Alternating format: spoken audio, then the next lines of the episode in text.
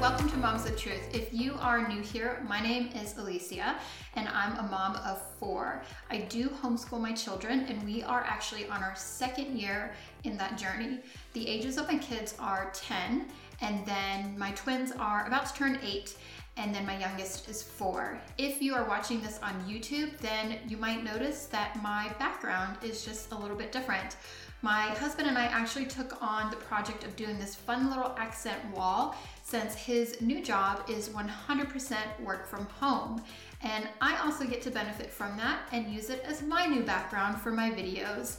On the Moms of Truth Instagram, I actually shared some bits and pieces of that project as we worked on it, so some of you got to see the progress as it came along. Instagram is a great way to see more of what my family is doing, and so I would encourage you to follow Moms of Truth on that platform for more regular connection. Today, I would like to talk with you about the war that is going on between Russia and Ukraine. I really just want to share my heart with you on why I believe it's important for us to be talking to our children about some of the evil things of this world.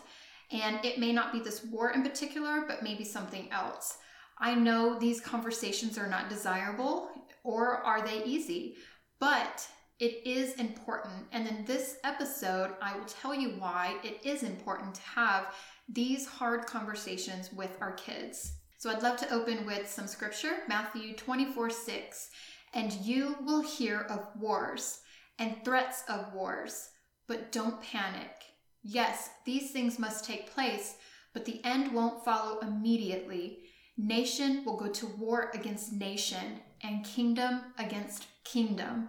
There will be famines and earthquakes in many parts of the world, but all of this is only the first of the birth pains with more to come. This war that is going on right now, or any war that has happened or yet to happen, should not surprise us. Break our hearts? Yes. Cause us to cry out to God? Of course.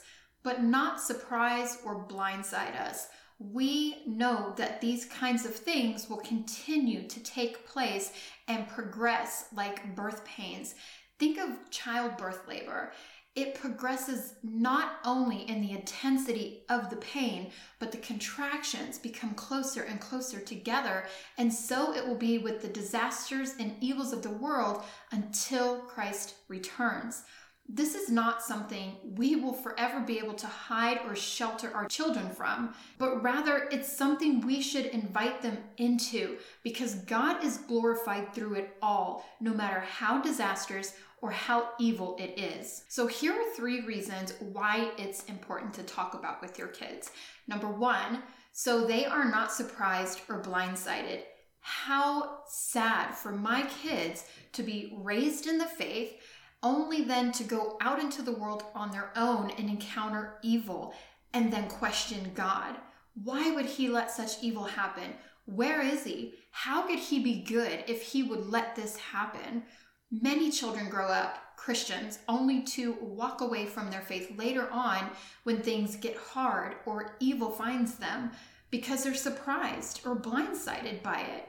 They turn on God, blame evil on Him, and walk away from their faith simply because they lack understanding as to why it's happening, who's inflicting the evil, and what the purpose of it is.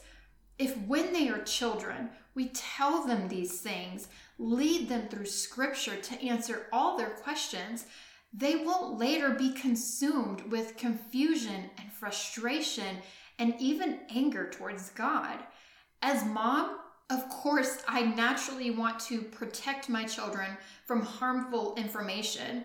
I don't want to tell them of evil things and, and watch how their face changes with worry and their heart burdened with sadness. But we do not protect them by withholding truth truth about the condition of the fallen world and truth about where God is in it.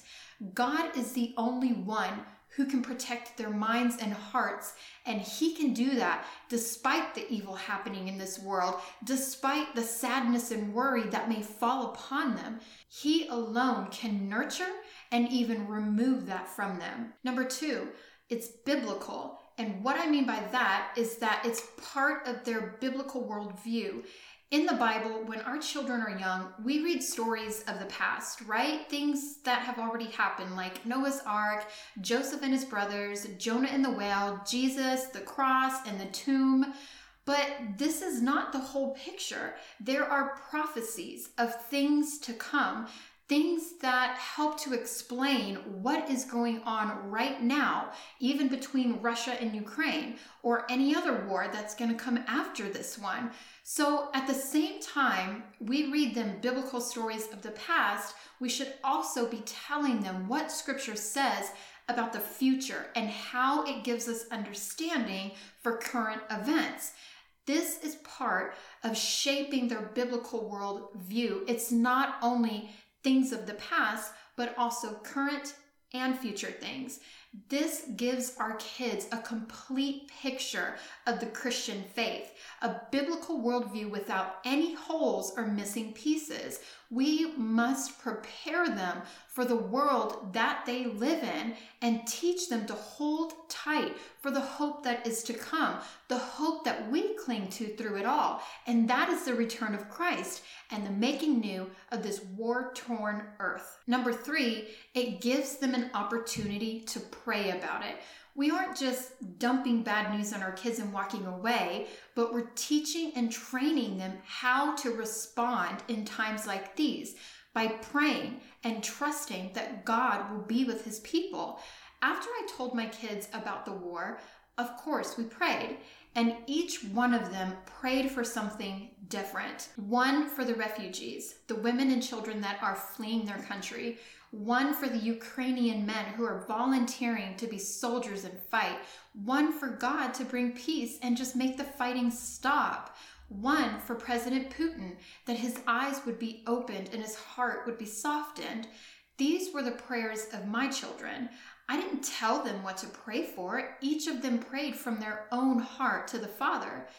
And despite the evil that surrounded our conversation, this was a beautiful moment a time to let God step in to something that is beyond what our hearts can bear, a time to lean on God to do the impossible, a time to put our trust and hope in the only one who can deliver his people and give them peace. We must train our children to respond in prayer because it's never in our own might that anything is ever accomplished. When something like this happens, sometimes we immediately search for ways that we can help solve the problem or determine how we can make it stop altogether. Maybe not this war, but something else that's going on, something evil or crooked. So when they're trained to turn to Him first in prayer, they're also trained not to rely on their own understanding or their own strength but in His. In closing, let me leave you with a few scriptures, starting with the one that I opened with. Matthew 24 6. And you will hear of wars and threats of wars, but don't panic. Psalm 118 6. The Lord is on my side. I will not fear. What can man do to me? Isaiah 41 13.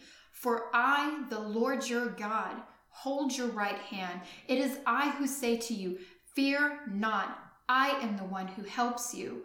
Joshua 1 9. Have I not commanded you? Be strong and courageous. Do not be frightened and do not be dismayed, for the Lord your God is with you wherever you go. And then John 14 27. Peace I leave with you, my peace I give to you. Not as the world gives, do I give to you. Let not your hearts be troubled, neither let them be afraid. Thanks for listening today. If you found this to be helpful, feel free to comment below if you're listening on YouTube. If you're on the podcast, it would greatly help if you just left a really quick review. I pray that you are leaving our time together feeling encouraged and emboldened by the promises of God. Until next time, Mama, teach them truth, train them up, and trust God through it all.